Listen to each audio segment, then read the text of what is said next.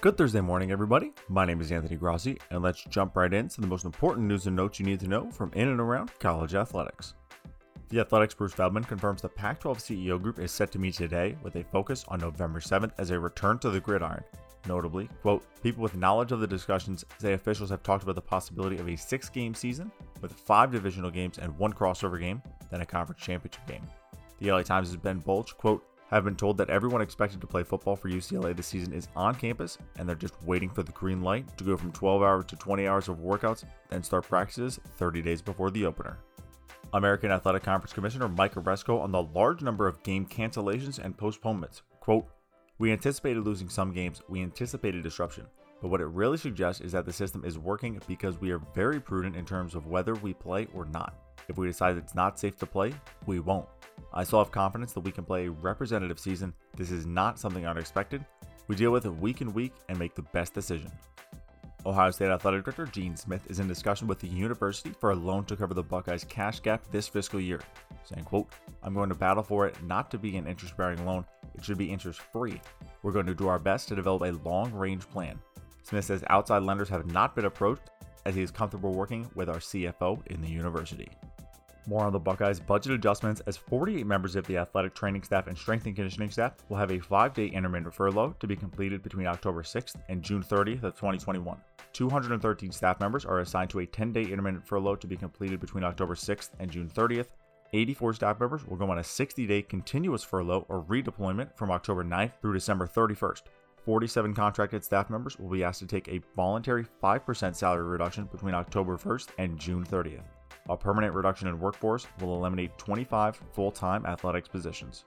From the Athletic's Scott Dochterman, quote, Iowa State Athletic Director Jamie Pollard told the State Board of Regents when a Big 12 team can't suit up, it's a $4 million hit to the league in television revenue. Pollard projects ISU to receive about 30 million from Big 12 coffers rather than north of 40 million on an annual basis. UTEP will furlough all employees Head men's basketball coach Rodney Terry and head football coach Dana Dimel will take pay cuts, and the department has eliminated or left several unfilled positions due to revenue shortfalls from COVID 19.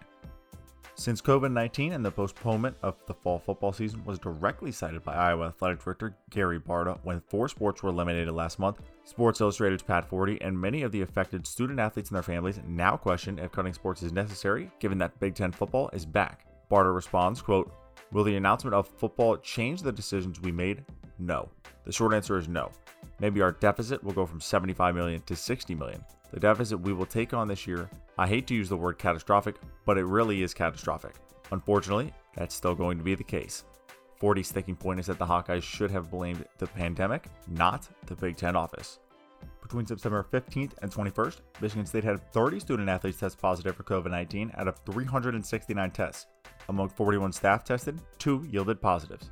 The Spartans have now conducted at least 1,947 tests on athletes since the beginning of June, with 123 total positives. More than 374 tests have been completed by staff since mid June, with 8 positives.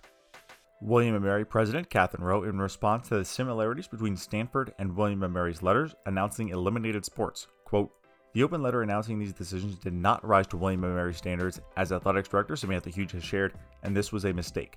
Despite good intentions, in part because of the effort to seek best models for sharing difficult decisions, the communications process ultimately broke down. Many of the athletic departments that have eliminated sports share freely with one another in an effort to use best practices and approaches and learn from each iteration. The main purpose of consultation was to ensure the utmost clarity and compassion in communicating very distressing news. That said, words representing William & Mary should come from William & Mary.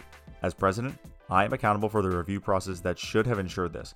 As the leader of our learning and research community, it is my responsibility to make certain this situation does not occur again. I want to underscore Director Huge's earlier statement affirming integrity as paramount for the success of the university as a whole and athletics specifically. I have expressed to Director Huge that her top priority for athletics going forward needs to be restoring trust.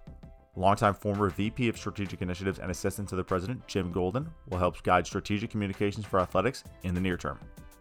Western Michigan will close the Gabel Natatorium as part of the school's $76 million budget cut for this academic year, citing the repair and maintenance needs as making it not feasible to reopen the pool.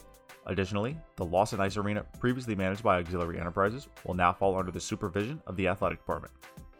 And that is all for your D1T and 5 for Thursday morning, September 24th. Be sure to check your inbox for more updates on what is going on around the nation in and around college athletics. If you are not currently subscribed to D1T and 5, be sure to subscribe wherever you're listening. My name is Anthony Grossi, and we'll see you this afternoon.